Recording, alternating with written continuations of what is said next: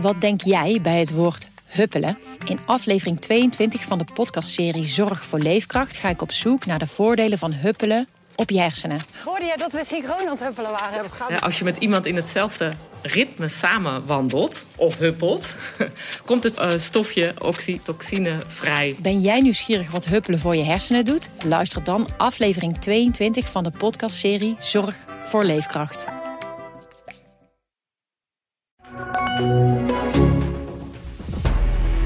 Dit is de AD Nieuws Update met Jamie Trainte. Het nieuwe kabinet moet dringend geld vrijmaken voor de om- en bijscholing van mensen naar beroepen waar enorme personeelstekorten heersen. Dit geldt voor de zorg, het onderwijs en de bouw. Die oproep doen de hogescholen aan de partijen die nu aan de formatietafel zitten. Maurice Limme, voorzitter van de Vereniging Hogescholen. Waarom doen jullie juist nu deze oproep? Ja, het heeft natuurlijk te maken met het feit dat de formatie wat langer duurt dan dat we zouden hebben gewild. Terwijl we echt haast hebben als het gaat om de arbeidsmarkt. Er zijn inderdaad sectoren waar mensen zitten te springen om nieuwe mensen. En wij zeggen dan, laat ons ervoor zorgen om die tekorten te vullen. Niet alleen met onze huidige studenten van bacheloropleidingen, maar vooral ook met al die mensen in Nederland die werk hebben dat verdwijnt of zo fundamenteel verandert dat ze een ander beroep moeten zoeken. Nou, die mensen die zijn er en die kunnen wij als hogescholen, want wij doen heel veel aan om- en bijscholing. Daar zouden we nog veel meer aan kunnen doen als het nieuwe kabinet ons daarbij helpt. Ja, want hoe lastig is het nu om voor iemand zich om te laten scholen? Nou, het is heel vaak ook een kwestie gewoon van tijd en het is een kwestie van geld. Nou, een kwestie van geld betekent gewoon dat mensen dat niet hebben. Dus wij denken dat het goedkoper gemaakt moet worden voor mensen om zich om en bij te scholen. En dat betekent, en dan wordt het even technisch, dat wij aan de overheid zouden willen vragen om ook gedeeltes van opleidingen tegen het zogenoemde bekostigde tarief voor mensen mogelijk te maken. Dus dat betekent dat het goedkoper wordt. Het tweede probleem is heel vaak dat mensen geen tijd hebben. Nou, daarom vragen wij aan het uh, kabinet om het mogelijk te maken voor ons om ervoor te zorgen dat mensen niet meteen een hele opleiding hoeven te doen, maar ook een gedeelte kunnen doen. Omdat dat soms ook al genoeg is om je in staat te stellen om je brood op een andere manier te verdienen. Ja, dit staat echt in het teken van het omscholen of het bijscholen. Maar hoe gaat het nu met, het, met de vraag naar het hoger opgeleid personeel? Er is een massieve stijging als het gaat om de vraag naar hoger opgeleid personeel. Dat is niet een, een keuze uh, die werkgevers maken, maar het heeft gewoon te maken met het feit dat werk aan het veranderen is. Nou, en juist om die reden denken wij dat het heel erg belangrijk is dat het hoger beroepsonderwijs meer in staat wordt gesteld om een heleboel mensen in Nederland te helpen om die stap te maken. We moeten ervoor zorgen dat zoveel mogelijk mensen mee kunnen in die ontwikkeling. En daar is het HBO absoluut essentieel voor. Ja, ook pleiten jullie ervoor dat iedere werkende Nederlander vanaf 27 jaar een week bijscholing per jaar krijgt. Dat zou, dat zou 2,2 miljard euro gaan kosten. Maar wie moet dat bedrag gaan ophoesten? Nou, uiteindelijk is dat iets wat je met elkaar betaalt. Hè? Dus, wat je, dus wat je betaalt uit de belastingopbrengsten. Dus we vragen het aan de overheid. Maar we vragen het ook aan uh, werkgevers om een bijdrage te doen. En we zouden ook vragen aan uh, werkenden, dus werknemers, om daar ook een bijdrage aan te doen. Ja, eigenlijk is hier nu al behoefte aan. Dus op welke termijn kan hier nou iets van verwacht worden dat dit al gaat gebeuren? Ja, dat is natuurlijk altijd het lastige met om- en bijscholen. Wij hebben in ieder geval heel concreet een heleboel mooie uh, initiatieven gelanceerd waar, waarmee we mensen snel kunnen om- en bijscholen.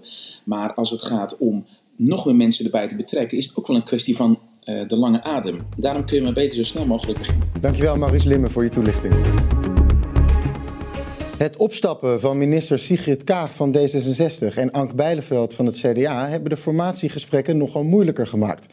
Dat zei informateur Johan Remkes nadat de leiders van de VVD, D66 en het CDA afgelopen weekend op de Zwaluwenberg in Hilversum bijeenkwamen.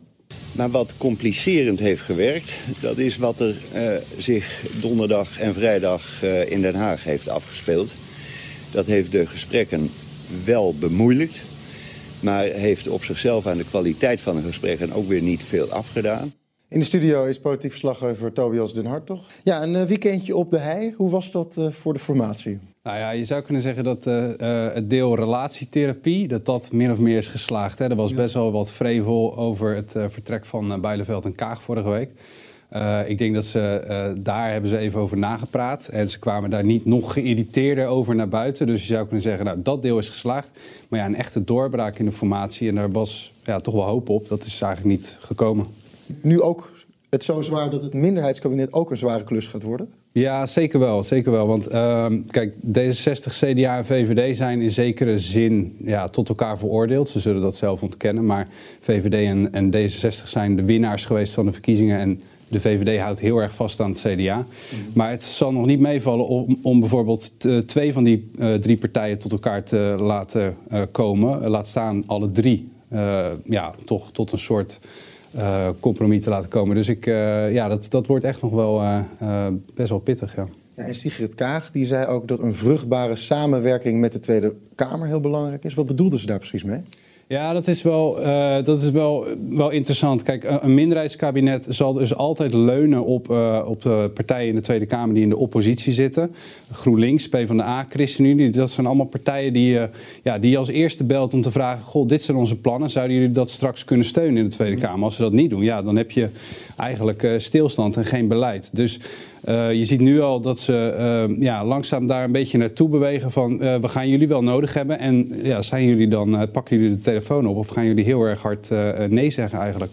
Ja, je zou kunnen zeggen, ze hebben een goed weekend gehad, nu door. Maar nee, het is vandaag maandag, maar de formatie gaat pas volgende week maandag weer verder. Ja, het is agenda technisch een beetje, komt het allemaal een beetje vervelend uit. Ja, Prinsjesdag zit er tussendoor. Ja. en dat betekent ook twee dagen van debatten daarna.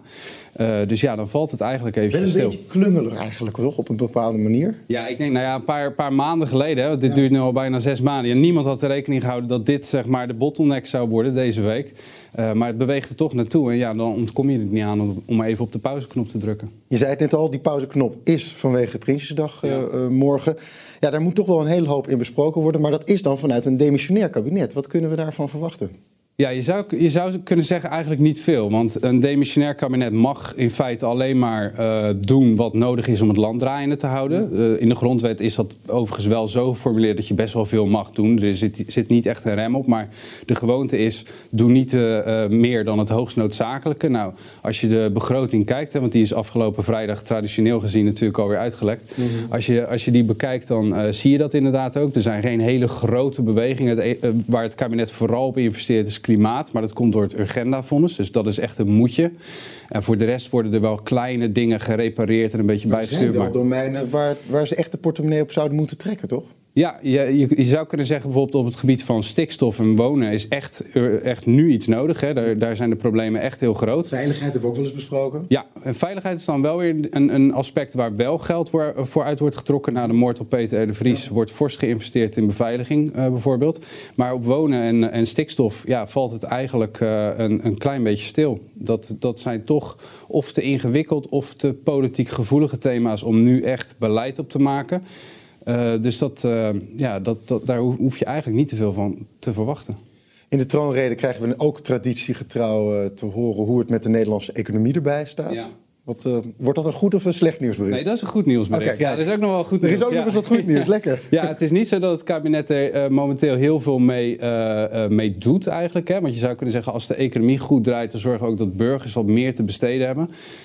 Daar zit eigenlijk een klein plusje in de portemonnee, maar dat is ja, tientjeswerk bij wijze van spreken. Dat is niet uh, waar je heel erg uh, de, de vlag voor uit hoeft te hangen. Maar economisch gaat het echt, echt uitstekend. De groei is in ons land groter dan in vergelijkbare westerse economieën. Dus wij herstellen heel goed van die coronacrisis. Uh, en ja, dat is ook wel nodig, hè, want we hebben 80 miljard straks geïnvesteerd in die steunpakketten ja. voor bedrijven. Dus het is ook, ook wel echt nodig dat die, dat die economie groeit om dat herstel te kunnen opbrengen. Nu dus eigenlijk alleen nog een nieuw kabinet. Ja, dat is het laatste en de grootste hobbel. Ja, ja en dat zal nog niet meevallen. Tobias, dankjewel. Luister ook naar onze podcast Politiek Dichtbij. In een half uur praten we hierbij over de stand van zaken op het Binnenhof. En niet alleen vanuit de wandelgangen in Den Haag, maar ook vanuit een regionaal perspectief. We zijn te vinden in onze app, op Apple Podcast en op Spotify. En wie zijn wij dan? Wij zijn Leonard Beekman en Tobias den Hartog. Wat denk jij bij het woord huppelen? In aflevering 22 van de podcastserie Zorg voor Leefkracht ga ik op zoek naar de voordelen van huppelen op je hersenen. Hoorde jij dat we synchroon aan het huppelen waren? Ja, als je met iemand in hetzelfde ritme samen wandelt of huppelt, komt het uh, stofje oxytocine vrij. Ben jij nieuwsgierig wat huppelen voor je hersenen doet? Luister dan aflevering 22 van de podcastserie Zorg voor Leefkracht.